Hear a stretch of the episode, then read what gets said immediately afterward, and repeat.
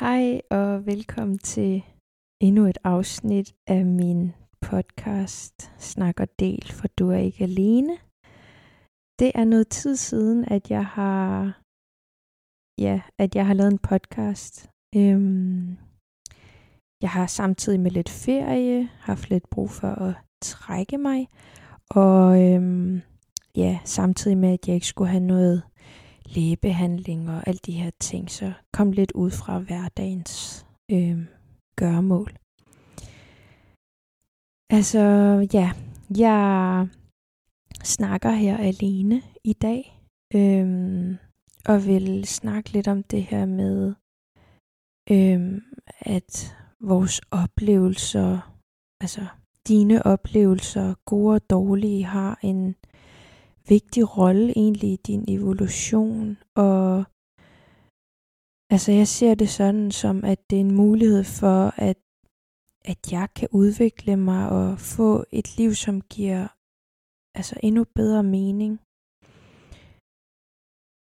Øhm, jeg ved, at ja, man kan komme igennem nogle hårde perioder i ens liv, og ja, altså jeg har jo jeg fandt min mor myrdet, og jeg blev efterladt midt om natten til mig selv, når, da min far skulle drikke, og jeg overvejede, overvejede min mor få tæsk, og jeg følte mig egentlig ikke rigtig forstået som barn, og ja, jeg har været rigtig vred, og jeg har været rigtig ked af over de her ting, og det er også en proces at være i, og det er helt i orden. Og det er lige præcis, som det skal være. Øhm, og hvad skal man sige, det, altså det, er, det er en proces, øh, man, man skal være i at overgive sig til at føle de her følelser, men der skal også være en tid til at øhm, udvikle sig videre fra det.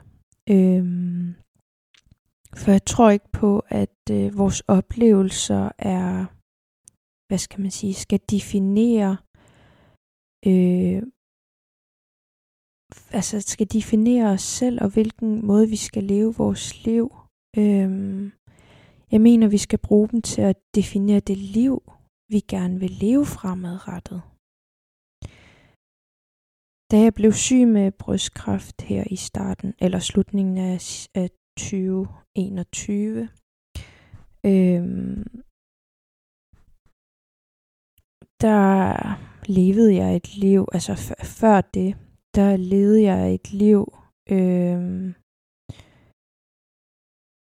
hvor jeg forsøgte at skabe et liv ud fra, hvad der gav mening for andre udenom mig selv, har jeg opdaget, og jeg glemte egentlig at spørge mig selv undervejs, hvilket liv jeg gerne vil leve, og hvad der egentlig fyldte mig op med glæde, og alle de her ting.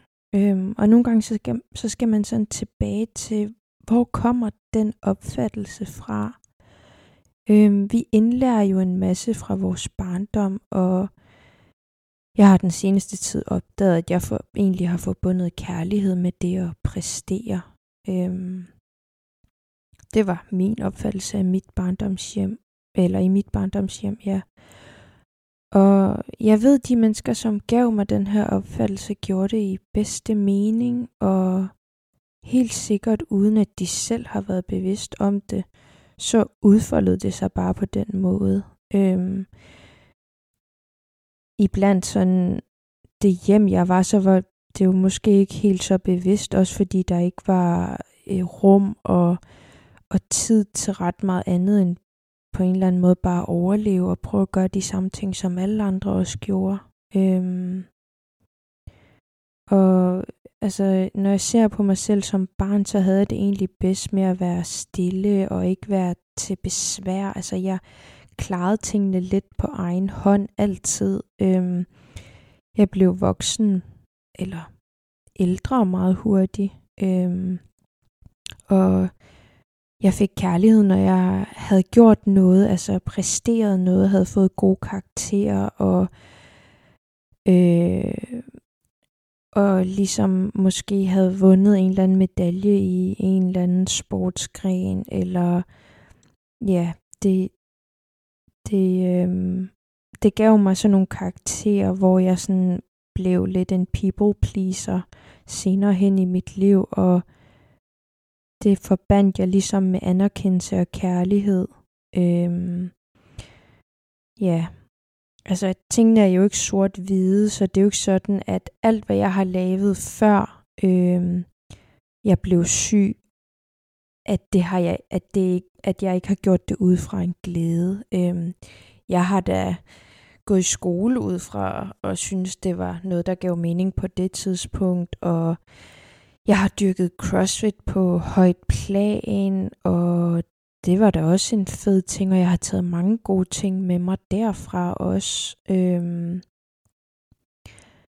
men jeg tror bare på en eller anden måde, jeg aldrig helt fik stillet mig selv de der spørgsmål om, var det virkelig mig? Og ja, altså, jeg ser lidt sygdomsforløbet som en måde, hvorpå sådan universet har fået mig til at stoppe op og revurdere alt i mit liv.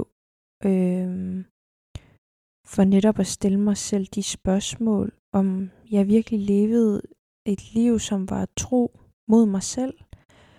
Øh, og det er jo mit eget ansvar. Jeg tror, øh, ja, altså, vi har nogle oplevelser her i livet, og de oplevelser, vi får, og de ting, vi tager med os derfra, det er oftest dem, der skulle have passet på os, dem, der skulle have været der for os, de øh, måske har fejlet øh, i den opgave. Det har været deres ansvar. Men jeg mener på mange områder ikke, at det er deres ansvar, at du skal have det bedste liv. Det er dit ansvar, og det er mit ansvar at finde ud af, hvilket liv der passer til mig. Øhm, jeg, det kan være lidt hårdt at sige, fordi jeg ved, det i momenter kan være rigtig øh, svært at se. Jeg har haft mange af dem. Øhm, og altså lige her for nylig har jeg faktisk haft en virkelig sådan traumatisk oplevelse af, jeg blev bare sendt tilbage til den der lille inderus syv år, seks år igen. Øhm, jeg skulle flyve fra Grønland og til Danmark igen her over sommeren, og jeg møder min far i flyveren, øhm, og jeg bliver sat lige ved siden af ham, uden og altså jeg vidste ikke, han skulle afsted. Øhm, min far er jo alkoholiker, han er skizofren, og ja, er i total, øhm, hvad skal man sige, man ved ikke helt, når man møder ham, hvor, om han er 100. Men altså, jeg fik snakket med ham, og, og mens jeg sådan ser, ser væk, altså ser det større billede nu, så ved jeg godt, hvorfor jeg blev sat i den situation. Det var ligesom for, at jeg kunne lære noget af den, og komme videre fra den relation, jeg har haft til min far. Øhm, jeg føler på mange måder, at jeg aldrig helt har sørget over ham, for jeg føler egentlig, at jeg mistede ham for mange år tilbage. Øhm, men det er noget, jeg aldrig rigtig har fået kaperet ind i min, i min hjerne, og altså i mit, i mit hoved og i min krop og alle de her ting, der har, ja, det, det er ligesom noget, jeg har lagt låg på for bare hurtigt at komme videre. Men altså, tilbage til den oplevelse, jeg snakkede med ham og fik sagt en hel masse ting, der gav mening, og han sagde også indimellem nogle ting, der gav mening. Men øh, der var så lige den sidste time i flyveren, der vælger han så at drikke sig selv øh, helt vildt fuld, og det ender med, at jeg bliver nødt til at sige rigtig hårdt fra, øh, rigtig hårdt fra over for ham. Øhm, og ligesom øhm, ja, altså virkelig sige hårdt fra over for mig, sige, at han skulle gå væk fra mig, og jeg ikke, jeg ikke gad snakke med ham mere resten af turen. Øhm, og det vækkede bare så mange forfærdelige minder op i min, i min, i min krop. Altså den der med at jeg som barn bare plisede altid og var sådan, ah, men jeg, jeg behøver ikke at sige til mor, at far han har drukket, og, øhm, og hele den der oplevelse med at, at være barn igen, og være sådan, åh, på vagt, øh, også fordi han på en eller anden måde har terroriseret vores hjem, øh, hvor de på et tidspunkt var, var skilt, hvor han var ude for vores dør en hel nat og bankede på, og det skabte jo utryghed, og ja, altså det var forfærdeligt, og jeg, jeg fik bare sådan nogle flashbacks til alt det der, og jeg kom hjem i mit eget hjem og følte mig mega utryg efter den rejse her i sommer, og blev bare bragt tilbage til alt det der. Øhm, og jeg kunne jo hurtigt se, at okay, jeg skal lære et eller andet af det her. Øhm, jeg har sagt rigtig hårdt, det er første gang, jeg rigtig, sådan, rigtig hårdt har sagt fra over for ham. Det var en ting. Og den anden ting var, at han er ligesom ude af mit billede, og nu kan jeg ligesom virkelig forstå, hvor han er i dag, og at han ikke har mulighed for at være en del af mit liv, fordi jeg ikke vil have den utryghed ind i mit liv. Så det skabte ligesom sådan en, øh, en mulighed for mig, selvom det var rigtig forfærdelig øveoplevelse, og jeg var enormt bange og enormt ked af det de efterfølgende dage, og jeg har brugt hvad halvanden måned på at komme over det her med maritter og alle de her ting, så er jeg også bare glad for alligevel, at jeg fik den her mulighed for at lukke den nu.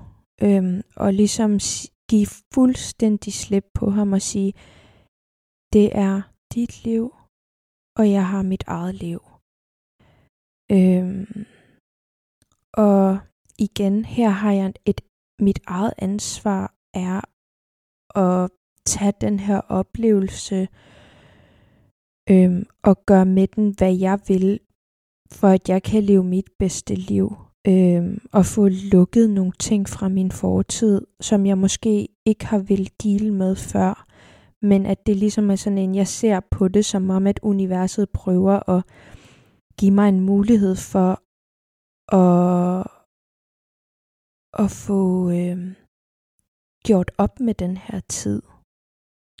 Så hvis du sidder med de her lignende oplevelser, som jeg har øh, her for tiden, så vil jeg virkelig gerne prøve at opfordre dig til at se de her udfordringer som en mulighed. En mulighed for at tage ansvar og tage nogle valg og se det i et større billede, at det ligesom har en besked med sig, noget du skal arbejde på, og så tage fat i det her. Jeg ved godt, at nogle gange så kan det være vildt øh, overvældende, hvis der er mange ting, men tag et step ad gangen. Det er vejen frem.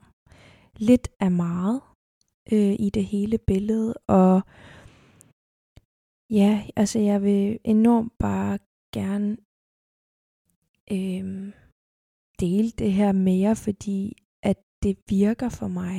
Øh, selvfølgelig så at vi ikke alle sammen ens. Det er jeg med på, og det respekterer jeg fuldt ud. Men hvis du kan bruge det her til noget, så forsøg næste gang, at du oplever noget lignende, som jeg har.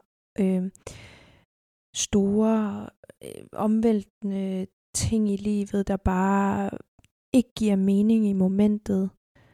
Prøv at vende dem om. Og ja, og så hvis du har lyst til at dele med mig, del med mig. Øh, jeg bliver altid glad Øhm, og det giver en endnu større mening for mig at lægge de her øh, samtaler ud, og samtaler med mig selv og med andre. Øhm, ja, så kærlighed til dig. Du kan alt, hvad du vil, og bliv ikke begrænset. Du er din egen ja, altså du, du kan begrænse dig selv, og du kan øhm, udvikle dig selv. Det er dit valg.